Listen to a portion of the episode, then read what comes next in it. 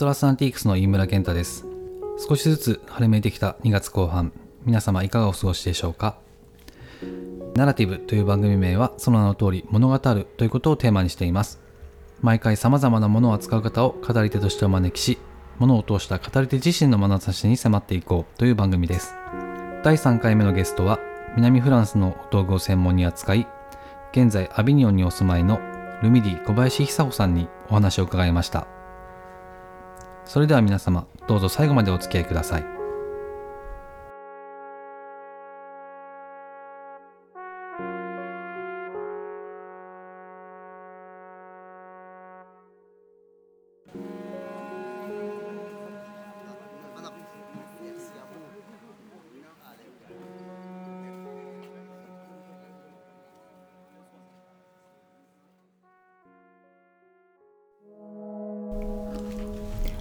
こんにちは、ルミディの小林久子です。あ、久子さん、今日はありがとうございます。えっと、それでは、えっと、久子さんの方から、えっと、プロフィールの方を、えっと、お願いします。はい、えー東京に生まれて、え5年ほど企業に勤めて、その後あの好きなフランスに住みたいと思って1年ほどあの滞在したんですけれども、その後あのハンブハーブカーレンやあの花関連の会社に勤めまして。えー1995年に35歳で西荻窪に南フランスを意味するルミディという名を付けたお店をオープンしました。えー当初はあのハーブと花のアレンジで南仏で仕入れる古道具に関しては店の備品という扱いだったんですけれどもあの花を入れてたバケツやあのハーブに使ってた器とかの古道具にも比率が高まり、えー花のアレンジの方も木の実を中心として古道具とその木の実花のアレンジを合体した作品を作りつつ、えーアレンジの会も主催しまた店内において金属の作家さんや、あのー絵を描かれてる人の企画展リュートの音楽家のライブやオルガンの、あのー作家さん作曲家の方にも来ていただいたりといろいろ試みをしてきました。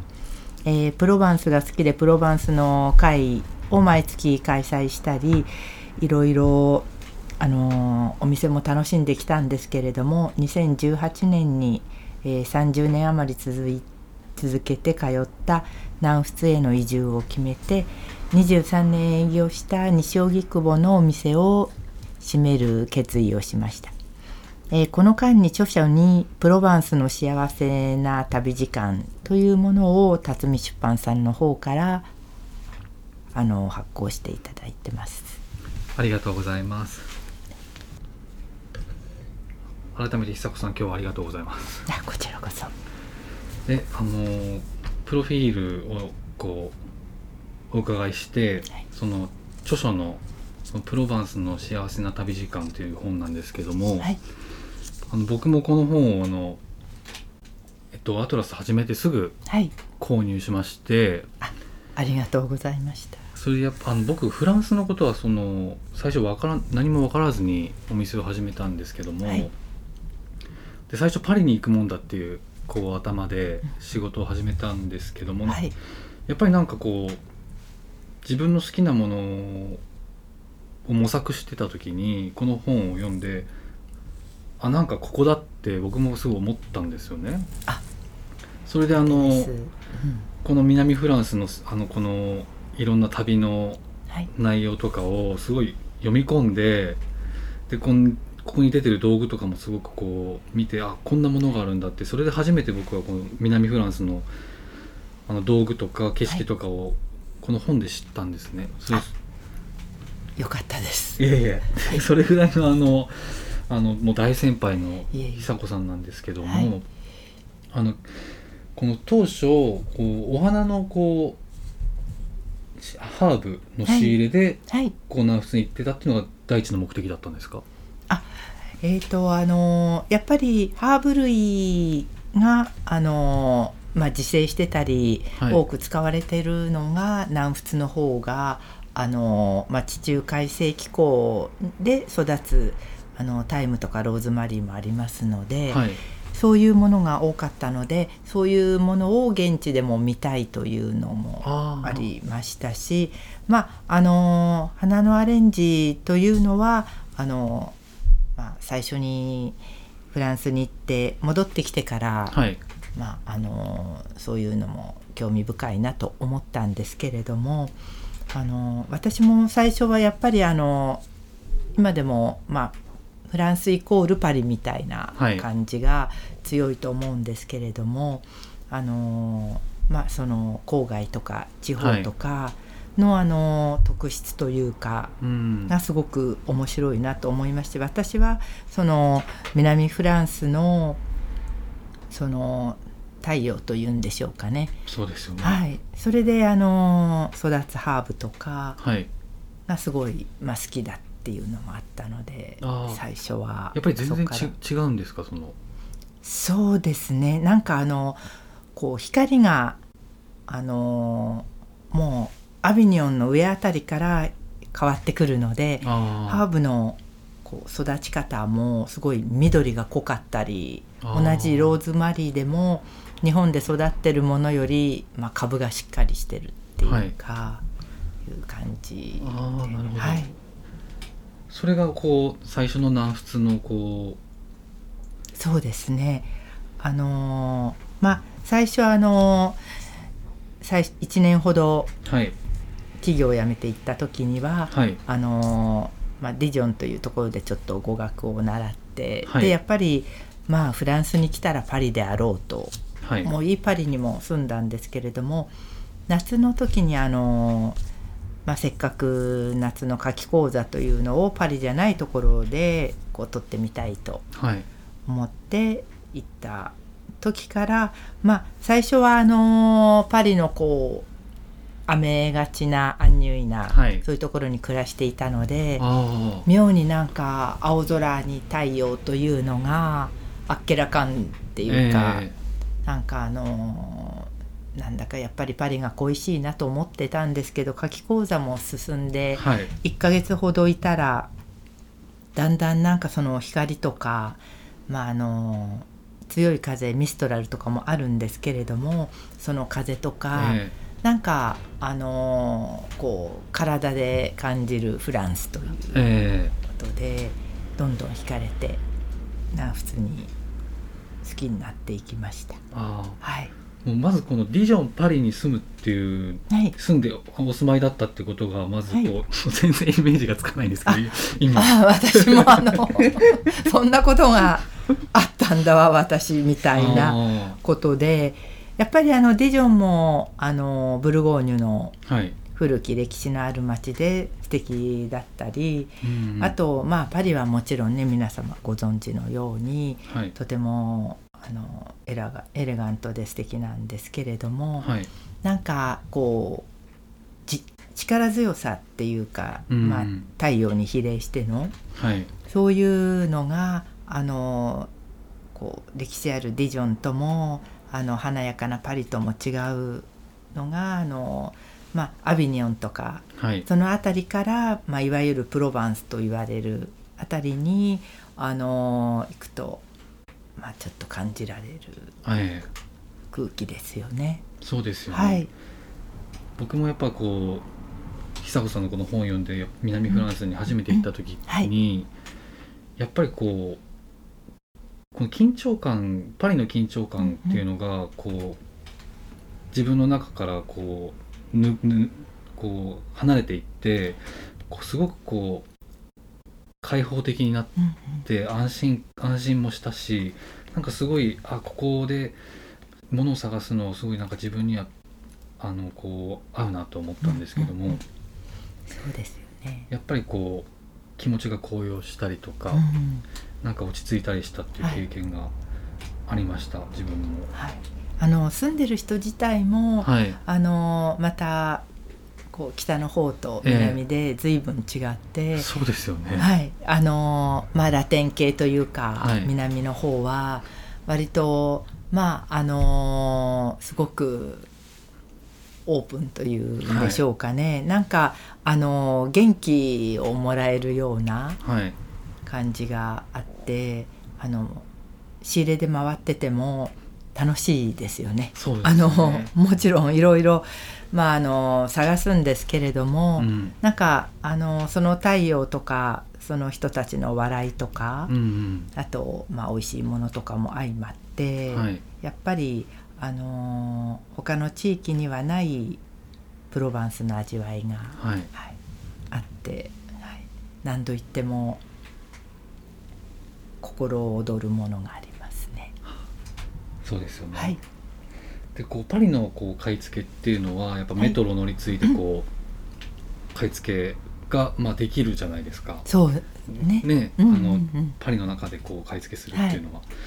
で、まあ、僕なんか南フランスで電車とか使って回る形なんですけども久子さんはもうずっと車で回られてるっていうそうですね。はいあのーまあパリから乗り換え飛行機を乗り換えて、はい。まあ、東京パリと飛んでパリで乗り換えてマルセイユの空港まで行くんですけれども、あのーまあマルセイユの空港からやっぱりあのスーツケースを引いていくとあのーまあ、なかなかあの動きも狭まられちゃうっていうのと、そのハーブが自生しているようなところも回りたいっていうのもあったりしたのでもうあのマルセイユで車を借りて、であの回るっていうえようなあのそういうルーチンというか、はい。だったんですけれどもやっぱり、あのフランスはだいたい今でもマニュアル車がええ。多くてえ、はい。しかもそのマニュアルのギアを右で変えなくちゃいけない。慌てるとワイパーが回ってもう何が何だか あの錯乱してくるはい。中、後ろからクラクションが鳴らされるえっていうようなことだったんですけれどもでもやっぱりあのちょっとあの山あいの方とか、はい。まあ骨董市のあの仕入れだけでなくちょっとその合間にはい。移動しながら見れる風景というのがちょっとあの仕入れの合間のえねひとときを、ええねだ醍醐味休ませてくだったりとか。醍醐味そうですね。はい。あでもその最初にこう今あの、はい。自生してるハーブとかもはい。やっぱこう見て回りたいっていうその一番最初の、はい。あの当初のそのうんうんフランスを回られた時のはいご経験っていうのがやっぱりその、はいやっぱ車じゃないと難しいってことですよね。そうですねあの、やっぱりあのハーブとかも好きだったので、うん最初はあのこう南仏のラベンダー畑とかはい。そういうのを見たいと思って、うん、で当初はあの、まあ、そんな一人で車もっていうことではい。あのまあバスを乗り継いでやっぱり、はいあのえっ、と電車で着いたところからバスを乗り継いでいくっていう感じで、でインフォメーション観光案内所に行くとこうあの修道院の前にはい。ラベンダー畑がええ広がってる写真があって、そこに行きたいのっていう風にえするのが、なんかあの全然見当がつかなくて、えはい。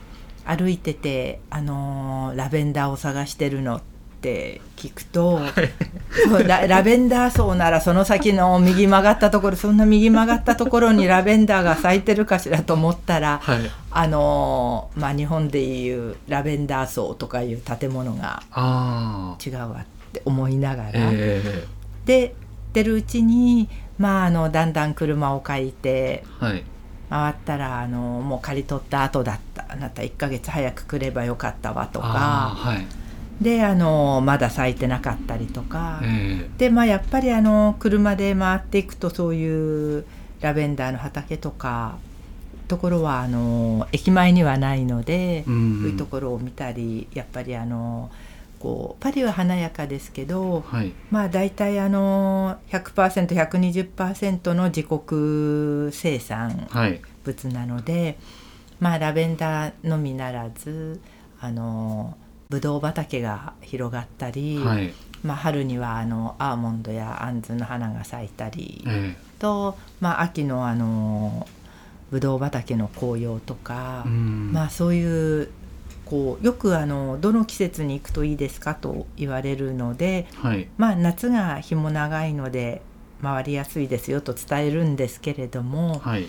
まあ年間通してうん。冬枯れのあのブドウの葉っぱがないあはい。の風景も静かな太陽でいいですし、あのやっぱりそういう植物があって、そういうのを使う道具がはい。あのロローズマリーだけでなくあのブドウを切るハサミがあったり、あと麦を入れる桶みたいなのをはい探したり、のでやっぱりあのまあ車でもバスでもその土地を回るとあの今の時代じゃないものでもこういうところで使われてきたんだなっていうのが、まあパリで探すだけよりはうん。臨場感がありますよね。確かにそうですよね。ね。え本当。であのーまあ何度言ってもあのー新しい発見があったり、また、まあ、車ならではの骨董商との出会いがあったり。はい。でそのお家であのもてなしてもらったりとかはい。まあいろいろその土地の人たちとの交流もできたのがうん。良かったかなとは思ってますけど、やっぱりそれはあれですよね。こう電車でこうね、うん。ひたすらこう一人だけで回ってるっていうのじゃいられない、そうですね。そうまああのいろいろ車もね、うん。あのリスクもあるんですけれどもうん。あのやっぱりその車でないといけないところとかはい、あのその土地の人たちがうん。で見ている視点でうん。見れるということは、ねはい。あのまあ大きなことかなとははい。思いますね。でこのい,、まあ、いろんなその骨董商の方というか現地のお友達おたくさんいらっしゃるじゃないですか、はい。でこう最初の頃っていうのはどういう形でこう、はい。その骨董現地の骨董商の方とこう出会ったりとかしていったんですか、あそうですね。一番最初はもう全然あのーもちろんフランスにも南仏にも、まああのー友人も親戚もいなかったので、まあ、いきなり行くとい。う感じだったんですけども、まあ本当にあのその頃はあのー今みたいにネットでホテルを探せないので、はい。いわゆるあのーミシュランガイドはい。っていうのを手にしてえであのそこに書いてある、まあ、あのもちろんそんなあの5つ星のホテルなんかにうん。泊まることはないんですけど、まあその場所とそれもミシュランの地図でこの辺りだからこのホテルっていうのを探してえはい。でファックスを送ってであの泊まっていたんですけども、はい。ちょっとあのちょうどその冬の時にこのあのファックスを送ったのが2箇所はい。送ったのが、最初にどちらからも返事が来なくてであのもう出発なのにどっちも泊まれないのかというようなことをはい。してた時に最初に、まあ、催促して最初に来た人のはいまあ、マダムが経営しているホテルで、でまあ骨董を探しに来てるって言ったらまあ何十年来の私の友人が骨董屋をやっていくから行くといいとええ。言われて、であの行ったところからあのまあそんな車でねこうあの町を越え川を越え、ええ。村を越え こう小さなチャペルの奥にある店とかってなかなか行けなかった。はいからそれで行ったらなんかあの日本人ならあの僕のなまた何十年来の友人の奥さんが日本人であるとか、ええ。そういうふうにして、まあ、どんどん紹介してもらってであのそういう骨董商とも今もつながりがあるんですけれども、はい。あのその紹介してもらった友人えのお嬢さんが日本に来たりままたその人が結婚して子供ができて子供と来たりとえか、はいその1回の買い物で終わらない、ええ。その人との続きが、はい。次の世代が生まれたりとか。うーん。すごいことですね。そうですね、うん。会った頃はまた別な骨董商のお子さんが、あの13歳え。だったのがみるみるあの大学を卒業し社会人になり、今や30いくつと聞くと ちょっと大きくなったわねっていうのでははい。終わらない、まあいろいろあの折々にこうあの品物を見るだけでなくそはい。の家族のえこう子供が育ったとえか、うーん。そのねまあお母様が亡くなったとか、ええ。そういうことを踏まえながらまああのーそれまでこう黒々とあったええ。骨董商の髪が白くなり、うんうん。眼鏡を探すようになったりとかっていうのも、はい。なんか大丈夫とかって言いながらもそういう人たちとはい。続いてこれたのは良かったなと思いますいやすごい素敵ですよね。でもその最初のそのあのファックスを送った時のそれがなんかでもすごい運命的な感じもしますよそうですね、うん。今だとこうあこの辺こんな感じで、まあ、あの風景もいいからここにしようって、まあ、ネットで、まあ、間違いなくはい。ですけどその頃だとあのファックスで送っていくので、まあ、何個か夏なんか泊まるところを送ってるとはいこうどれが送ったのか送んないのか あの返事が来ないから。返事が来ないし、ま、満員なのかみたいなことがもう頭でぐちゃぐちゃえしてきて、でその先ほど言った初めてはい。何年来のっていうところに紹介されていった時に、はい。たまたまあのそのファックスを送ったホテルが予約できてなかったっていうえことであい。あのあ空いてないのかしらって。ついてついた時に判明したんですか？あその人がね、はい。その骨董商あその紹介してもらったお家に行ってしばらく話をしているうちに、はい。あホテルにもう行かなきゃっていう話になったらじゃあちょっと連絡しとくわって言ったら予約してなかったして入ってないっていうので はい。でえじゃあ泊まれないのかなって言ったらいやそれ聞かなかった空いてるかどうかって言ってうちに泊まればいいわよみたいになったりしたのでなんかいろいろ怪我の巧妙というかすごいですよね本当に。そうなんかあのそういう、まあ、やっぱり現地の人との関わりとか、はい。助けられたりとかえしてあのなんとかえね過ごしてきましたね。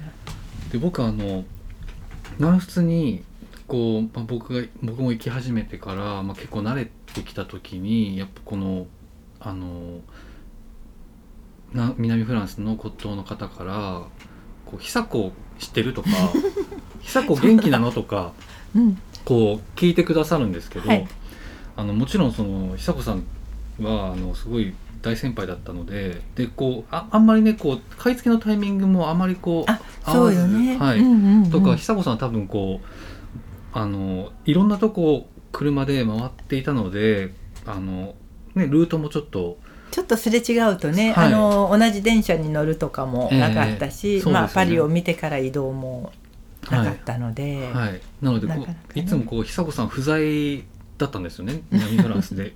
あのいらっしゃってることもあったと思うんですけどあのお会いすることもあまりなくって、って聞かれるんですよ。だからやっぱり、本当に。うん、久子さんの存在っていうのがすごいあの浸透していてねあのそれこそソルグとかあ行くとやっぱり言われるし、よくね日本お前なんか他の骨董商の人も「お前日本人か、じゃあルビディを知ってるか」ってそんなね 本当に日本がどんだけ閉まったってみたいな 大きいんですけどみたいに。でもそういうふうになんかこう温かくコミュニケーションしてくれるのがやっぱ南仏の人々じゃないですか。本当にね、うん。本当本当。だからやっぱりすごいあのいいなと思うし久子さんの存在を改めてすごいな南フランスでこう実感する機会が多かったっていうのもありました本当に。やっぱりあの車で回るのでまたじゃああの取っといてあのまた週末来れるかとか、はい。まあ何度か行けたり、うん、あのまあ、車だからトランクに入れるんではい、ぱりあの思った以上に仕入れてしまったりとか、うん。いうのであのちょっと印象深かったりもしたかもしれないですよね。本まあ、でもやっぱり久子さんのこうあのといろんな方々の関係性がすごくこう,、こう温かいっていうのをもう、あの僕はその関係性をこうあの知ってたわけではないんですけど、はい。あきっとすごくそういうあ温かい関係を紡がれているんだなっていうのは、あ。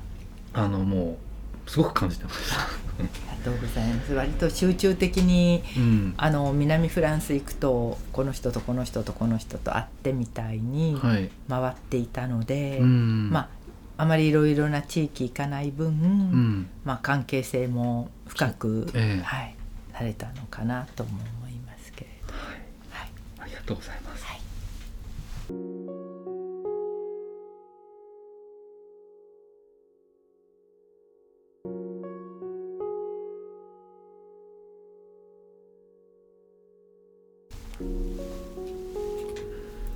で先日も日本であの久子さんの展示会ありましたよね。あはい青山の方であのギャラリーワッツさんのところではい。あの、まあ、本来あの昨年の4月に展示予定だったんですけれども、あのちょっと緊急事態になりこのコロナの影響でうん。あのずっと延期になっていたのが、ようやくこの1月に、そうですよね。はいまあ、その間にそのギャラリーワッツさんのオーナーの川崎敦代さんが亡くなられたりしたのが、はい。まあ、非常に残念だったので、うん。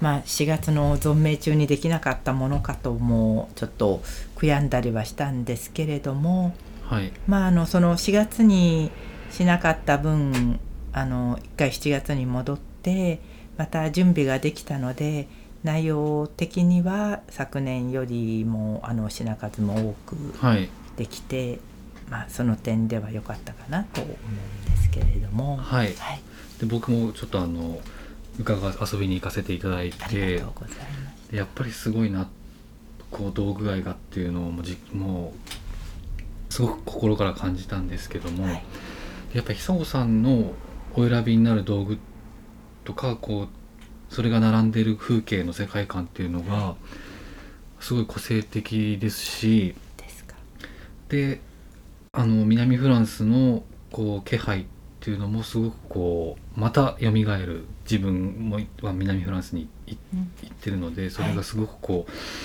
あーっとこう浸れるような気分になるんですけども、はい。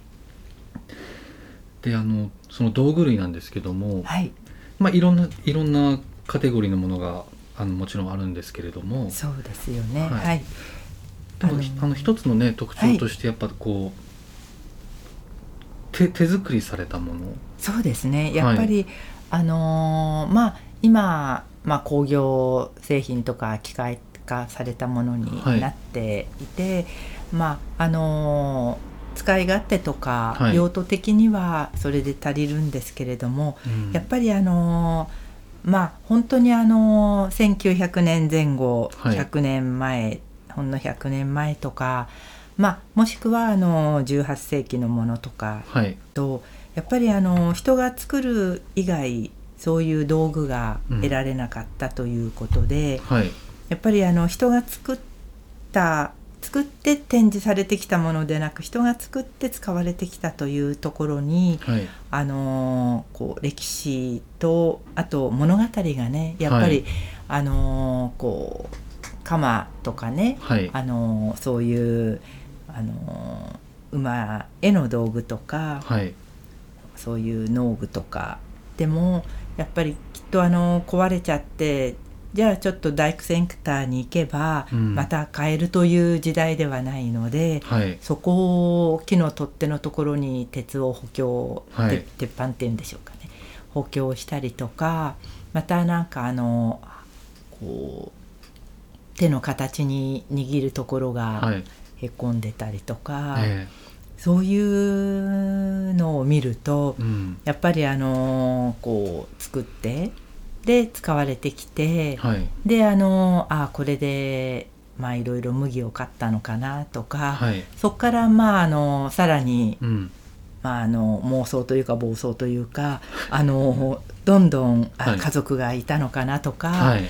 大家族で、えまああのそういう麦の農業とかしてまああのーこう日が暮れて家族が待ってるところに帰ったのかなとか、はい。いろいろあのーちょっと物語が、うん。あのーこう、うん、蘇るっていうはい。感じがして、はい。やっぱりそれがまあ新しいもので使い勝手よくても、はい。使えて当たり前というかそうですよね。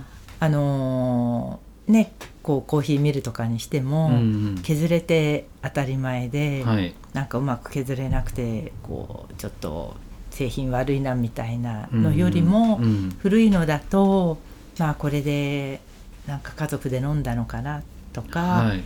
まああのちょっと村に一軒あるコーヒー屋の主人が使ってたのかなとかはね、い。はい。そうするのがすごくあのこう楽しいですよね、うん。昔の風景とかを勝手に思い描いたりとえか、えそういうのが好きで。でやっぱりあのまあこう完品じゃなくあの木のものだと虫食ってたり、はい。鉄のものだとちょっとあの傷んでうん。曲がってたりとか錆びてたり、えそういうのがやっぱり時代を経てきえた、うん。昨日今日買ってはできないというのが、うん。あのまあすごい味わいで、えこうちょっと惹かれていくんですけれども、えはい。あのとりわけまああの鍛冶屋仕事っていうんでしょうかね。はい。こう叩いて作ったものっていうか、まああのこう馬の蹄鉄だったり、うん。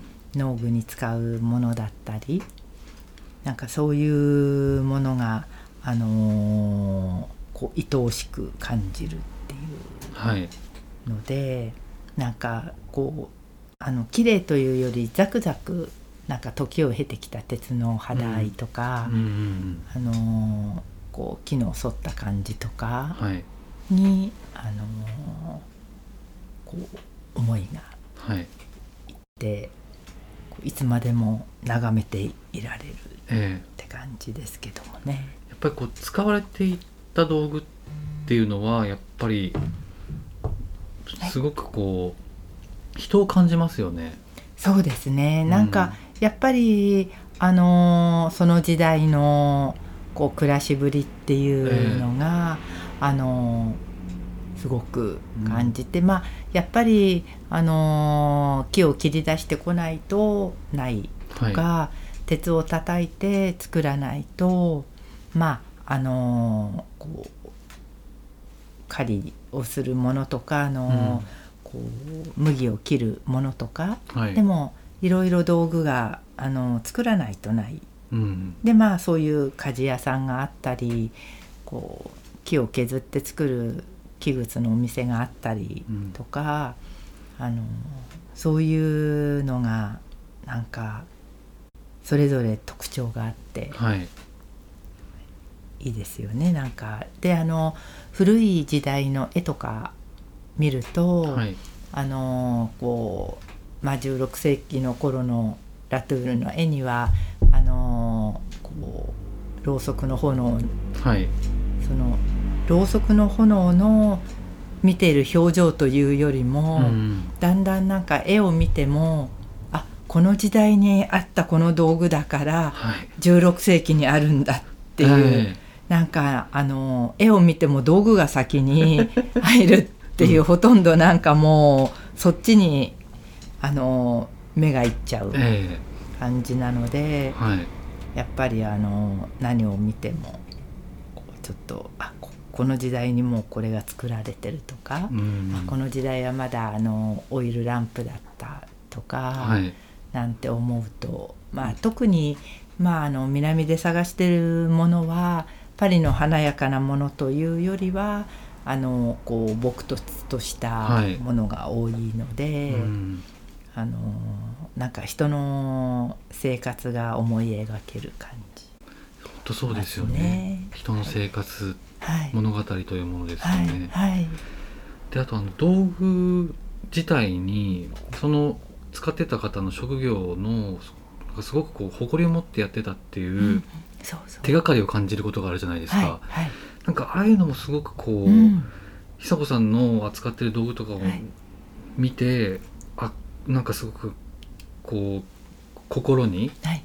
こうすごく響くあの部分だと思うんですけど、はい。ねなんか職業はいクラフトマンというのが、その、うんうん。その手手手仕事の方たちの、そのプライドみたいな、本当に誇りを持うんってね、誇りを持ってその職業をやってたんだっていう、なのであのやっぱりあの昔のものはこはい。うちょっとおどろおどろみたいに、はい、あの思われる節もありますけれど、うん。やっぱりあの昔に作られてあのこう現代まはい。で残ってるっていうのはやっぱりあの愛着持ってうん。大事に、まああのされてはい、きた。なんかこの道具がないと、まあ、やっぱりこう明日の生活が明日の仕事ができない、はい。ちょっと家族を支えていけないみたいなうん。ところがあるのか、うん。だからなんかあのこうおどろおどろというより古い なんかあのなんか温かいはい。鉄の硬いものでも温かい感じが、はい、あなんかもうあの狂信的に鉄が好きだからそう思うのかなんかよく よく今までいたねみたいはない。感じにうん。語りかけたくなるようなはい、ところがあって、うん。あの温かいですよね。すごくこう、ね。温かいね感情をこううんうんが、こうまとっていますよね、はい、本当本当に。だからあのまあたとえ本来の使い方がはい、こうちょっとあの機能的でなくても、うん。やっぱりそれがあることによってなんかあのこうちょっと家が部屋がはい、そのこうコーナーがはい、暖かくっていうか、あ今までこうして使われてきたものっていうことで、なんかあの大事にしたくなるそうですよね。ねありますよね。やっぱりそれがこう古いものうのんすごく最魅力ですもんね。その、本当にそれがうん。やっぱりその歴史と物語もあの道具と一緒に手にするっていうふうに思うと、あのこうよく買う時にあの小玉のようにうん。天から降ってくるまたとない、買わなければというか、うん。またとないっていうこれは、うん。って思うので、はい、本当にあのやっぱりこうねいくつもある中で、はい、よくあのね一緒にこう仕入れとか旅しても、はい、なんか「えそんなのどこにあったの?」みたいにそれぞれ手にしてるものがはい。違うので、やっぱりそのものにも呼ばれるってそうですね。あなたなら私鉄をきっと手にしてくれるに違いないみたいに思って、うん、だからやっぱりあのその時の、ね、私たちも買ってくるあの仕入れのものがはい。また、あのこうこの日本で東京で見てもらえた時うに、ん、やっぱりあの引き寄せられるうん、ものを手にされた方はあのこうきっとあなたのもとへ鉄が道具が行きたがってるっていう風なうん、ことではい、行き先がね見つかってよかったなっていうそ風な、うですね。はい感じがします。はい、なんかただこう道具をこうね形だけでこう選んでるわけじゃなくて、こうだから多分そういう物語自体をうんうん。自分が惹かれるものを選び取ってるっていうことですよね。あそうね。お向こうでうん。仕入れる時に、はい。なんかそういうものがあったり、うん。だからあのきっとあのよくせっかくそのまたとないものを買ってきて、うんあの売っちゃっていいんですかとかってええ。言われるんですけども、うん。多分私はあのコレクターではないのでできるのかなっていうか、はい。なんかこう並べて、うん。あのこう嬉しいというよりは、うん。自分が買ってきたものが、またあのそれが好きな人の手元に渡っていき、うん。またその好きな人と、まあ、いつもあの買っていただく方以外にも、うん。なんかあのそういう人に出会えるとはい「あなたもですか?」みたいな 感じにうん。こうちょっと駆け寄りたくなるはい。感じがあるので、うん。なんかあのフランスにある品物を日本の人にこうつないでいくっていう感じがはい。していますけれど。ありがとう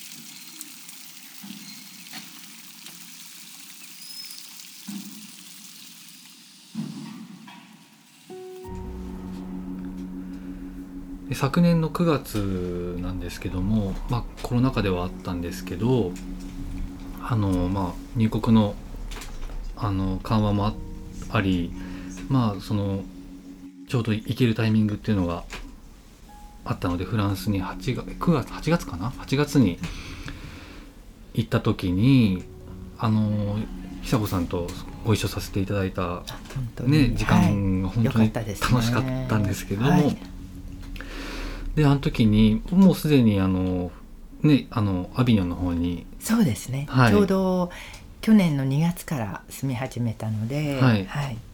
ねあのでご自宅の方にもちょっと、はい。あの伺わせていただいてすごい素敵なあのちょうどアビニョンで一緒できて、ねあれはい。楽しかったですよね。楽しかったです、はい。本当に。ででもアビニョンっていうのはそのフランスまあ南フランスにはい。住み始めてからというか、まあその前にリヨンに、そうですね、はい。あのーまあお店を閉めてフランスに、はい。あのーまあ60歳を前にちょっと日本からフランスへ移住すると考えた時にまああのいつも回ってたプロバンス界隈だと知ってる方たちも多かったんですけれども、はい。やっぱりあのこう好きすぎる南仏に住んで、はい。なんか違ったってなってしまったらもう他の なんか巻き返しが効かないようなはい。感じが、まあ好きすぎるところに住んじゃうともう来たことで良かったっていう風になってしまうので、はい。ちょっとそこをかわして、はい。リヨンかトゥールーズかっっていう風にした時にやっぱりあの、まあ、リヨンの横もローヌ川が流れはい。アビニョンもあのローヌ川がそうですよね。はい、あのアビニョンの橋の音楽があの皆さんご存知の、はい。ではローヌ川にかかっていた橋ということなので、はい。あのまあ最初リヨンでちょっと語学を学びつつはい。っていう風にしたんですけれど、やっぱりあのこうより南仏のところにうん。と思って、あのまあ、リヨンに住んでるうちからちょっと探して。で縁あって南仏あのいよいよアビニョンに、うん。はい、住まいを見つけることができて、はい。あの去年のまあ2月ですね。2 2月月からはい住み始めました、うん。はい。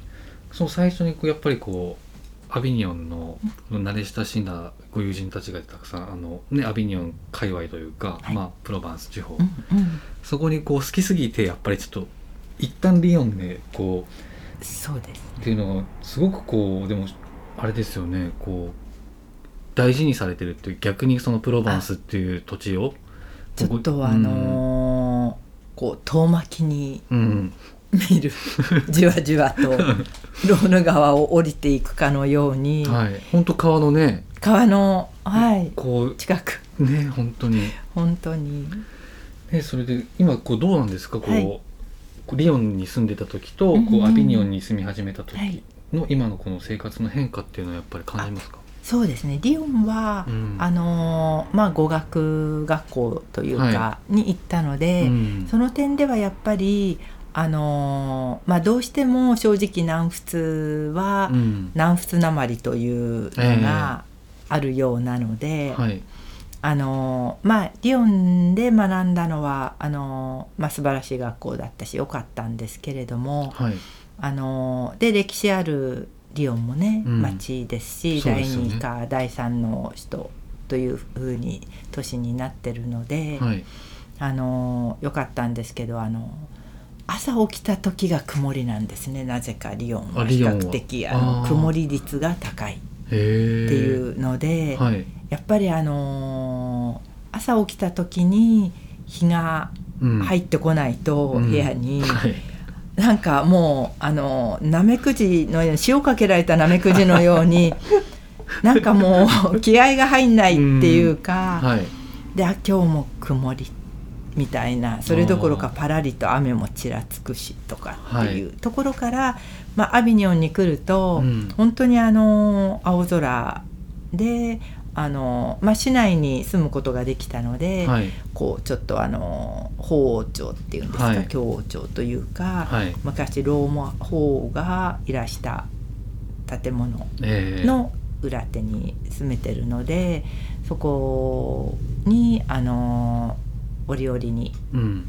ちょっと行ってみて、まあ、リヨンもあのフルビエールというところにマリア様がいたんですけども、はい。アビニオンもやっぱりマリア様があうん。のそのところにいてでそういうところからやっぱりローヌ川に散歩っていう風になるので、はい。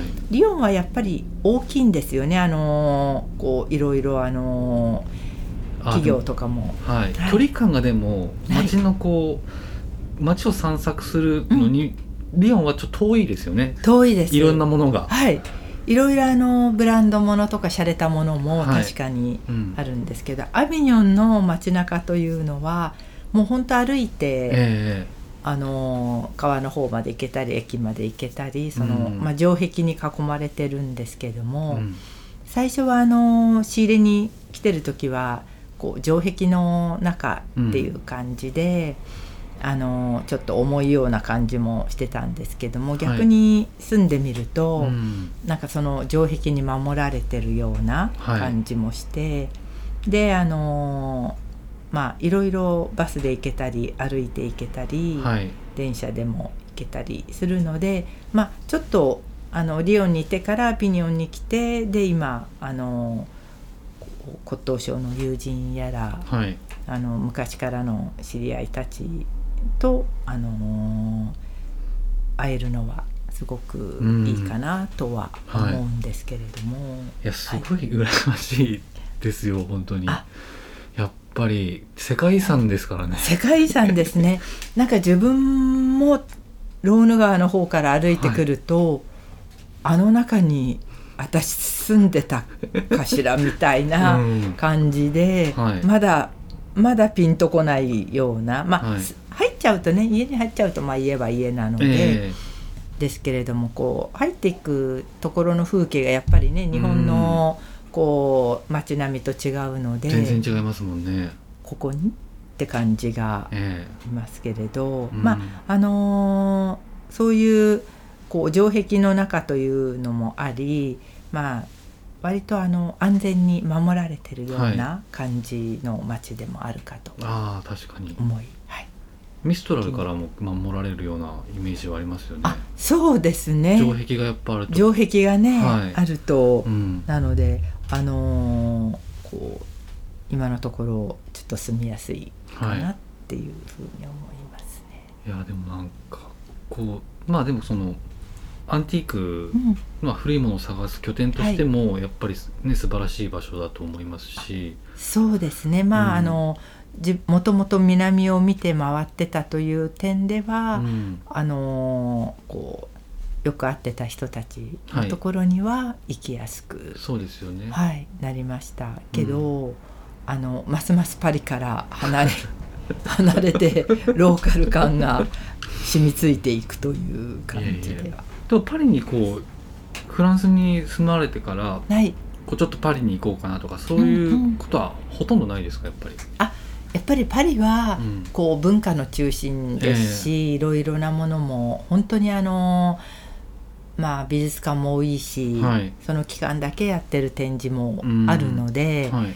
もう今すぐにでも行きたいなと思うんですけれど、はい。なぜか私が行った時からあのーこう黄色のベスト運動が始まりそうですよね。土曜日ごとにね、はいでそれも下火になってきた頃に国鉄ストがはい、入り、それも落ち着いた途端にコロナがそうなんであすよね。り一時は1キロ以内に1時間以内みたいだったのそっで、かそっかそうですよね、はい。とてもあのパリまで行く。と本当ですよね。遠くなっちゃったますますという感じ。かあのジレジョンヌの、うん、あそうそうそう。とあの国鉄ストっていうのはなんかすっごい長かったですもんね。長かったです。なんか本当に毎週土曜日、まあ、リオンも大きいから、はい。集会もあったりとえ。えかしてたし、あのー国鉄ストもうん。やっぱりこうちょうど一昨年の12月ぐらいをめがけてそうですよね。来ていたので、そうなんですよね気か。軽に移動がねやっぱ今気軽にあそうそうそう、ね気軽に移動がちょっとあのーまあね日本もそうだし世界的にええ。そうですけど、うん。なかなか移動がこう制限される時期にそうですよね。はいなってはいますので、はい。なかなかあのーこう他の地域を訪ねたいと思ううん気持ちは、なかなかあのーあってもなんまあかできないですよね。そうですね、うん。なかなか行けないんですけど、うん。まあその分こうちょっとうん。アビニョンで落ち着いて少し過ごせる。まあアビニオンは本当にいい街ですからね本当に。世界遺産で街が世界遺産というのはありますね、うん。本当にでもなんかこうツーリスティックじゃなくてこう地元の緩やかな緩やかな感じで、あのがあるありますよね。市場があったり、えあのまあいろいろあのこう近郊に行けるバスもえはい。いろいろネットワークというかそうですよね、はい、ありますしトラムもね,、まあね。と通り出したりとか。あそうそうそう、ね。トラムもね、はい。通って。で電車もいろんなところにあの行けるので、はい。とあのちょっとあの遠出がうん。また早くできるといいなとは、そうですね。はい思ってはいますけど、はい。はい。わかりました。ありがとうございます、はい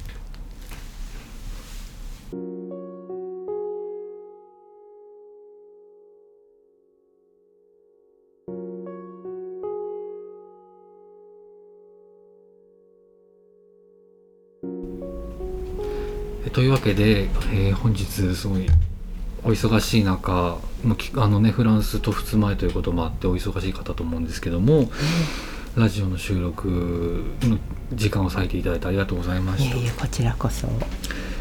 で最後にこのラジオこの収録いかがでしたか？初めて目の前にマイクがあるというので、はい。すごい緊張したんですけれども、はい。あのーこちらルミディ層の方まで来ていただいたので、まあ、場所はこうちょっと自分が慣れてるところなので、えあのちょっと落ち着いて。えはい。でまああのーこういつも会ってる感じなので、あのーだんだん緊張もほぐれ でよかったです、できました。いやでもすごいはい。貴重なお話たくさんお伺いできて、すごいあのか。有意義な収録だでした本当に。えこちらこそなんか話を聞いて皆さんいただけると嬉しいなと思います。でこうあの最後にちょっとお伺いしたいんですけども、はやっぱりこう30年間こうフランスに通い続けて、はいで23年間こうお店を営業されて、はい。で普通それだけでもすごいあの達成感を感じることだと思うんですけど、はい。さらにこうフランスにこう移住してはい。っていうもう本当にすごいエネルギッシュだしあの誰もがやっぱりこうできることではないとは思うんですけどもこう今、ね、時勢もこういう状況ですし、あのあのいろんなことにね、うん。こう行き詰まるあのことも多いと思うんですね、はい。世の中的にも。そうですよね。でも僕もあのアトラスを今10年の節目でちょっと都内に移転するっていうはい。ことにもなったんですけども、はい。それも楽しみです私。ありがとうございます。でもなんかその昨年のあの忘れもしないんですけども、はい。そう、まあ、難しい状況の中でフランスに買い付けに、ね本当合間を縫うようにね、でもうその滞在の最後の日ですよ本当にもう、はい。もう忘れもしないんですけ 忘れどもしない、はい。あのいつもの,、あのまあの場所があって、はい。でそこにでこう少しお話しさせて、あのはい、一緒に過ごせて、ねはい。であの時に僕やっぱりすごくはい。パワーをもらったというかあの自分の仕事をやる中ですごいこうあの言葉がすごいあの時間がはい。すごくこう、お守りのような感じで今も残ってるんですね。たでやっぱ久子さんの姿をこうとかお声を聞いてはい。頑張ろうってええ。すごくこうなるんですけども。あそうですか何かこう最後ラジオを聞いてるあの聞いてくださる方に対して、こう何かお言葉がいただけたらあ。嬉しく思うんですけども、そうですね。うん。あのーまあ皆さん置かれた環境の中で、うん。こう規制も今なかなか動けずに、あのー本当にストレスもうんたまる方も多いかと思うんですけれども、まあやっぱりあのー私がこの古道具を買うのにはい。あのーまあ最初は備品とかで子供の椅子とかはい。買ったんですけれども、い、やなんかこれは何だろうと思って、いやうんこれを店に飾ってみたいってはい。思って買ったのは肉引っ掛けだったんですけれども こんななんかうん。あのちょっと置いといて何なんだこれはみたいな感じで、はい。でやっぱりあのそういううん。道具類を、うん。なんかあのこうちょっとなんか用途が不明っていうか、はい。まああの用途は分かる分かってても、はい。今すぐあの活用できないうん。ものっていうよりはもっとうん。みんなが使えるものがいいんではないかと言われたりはい。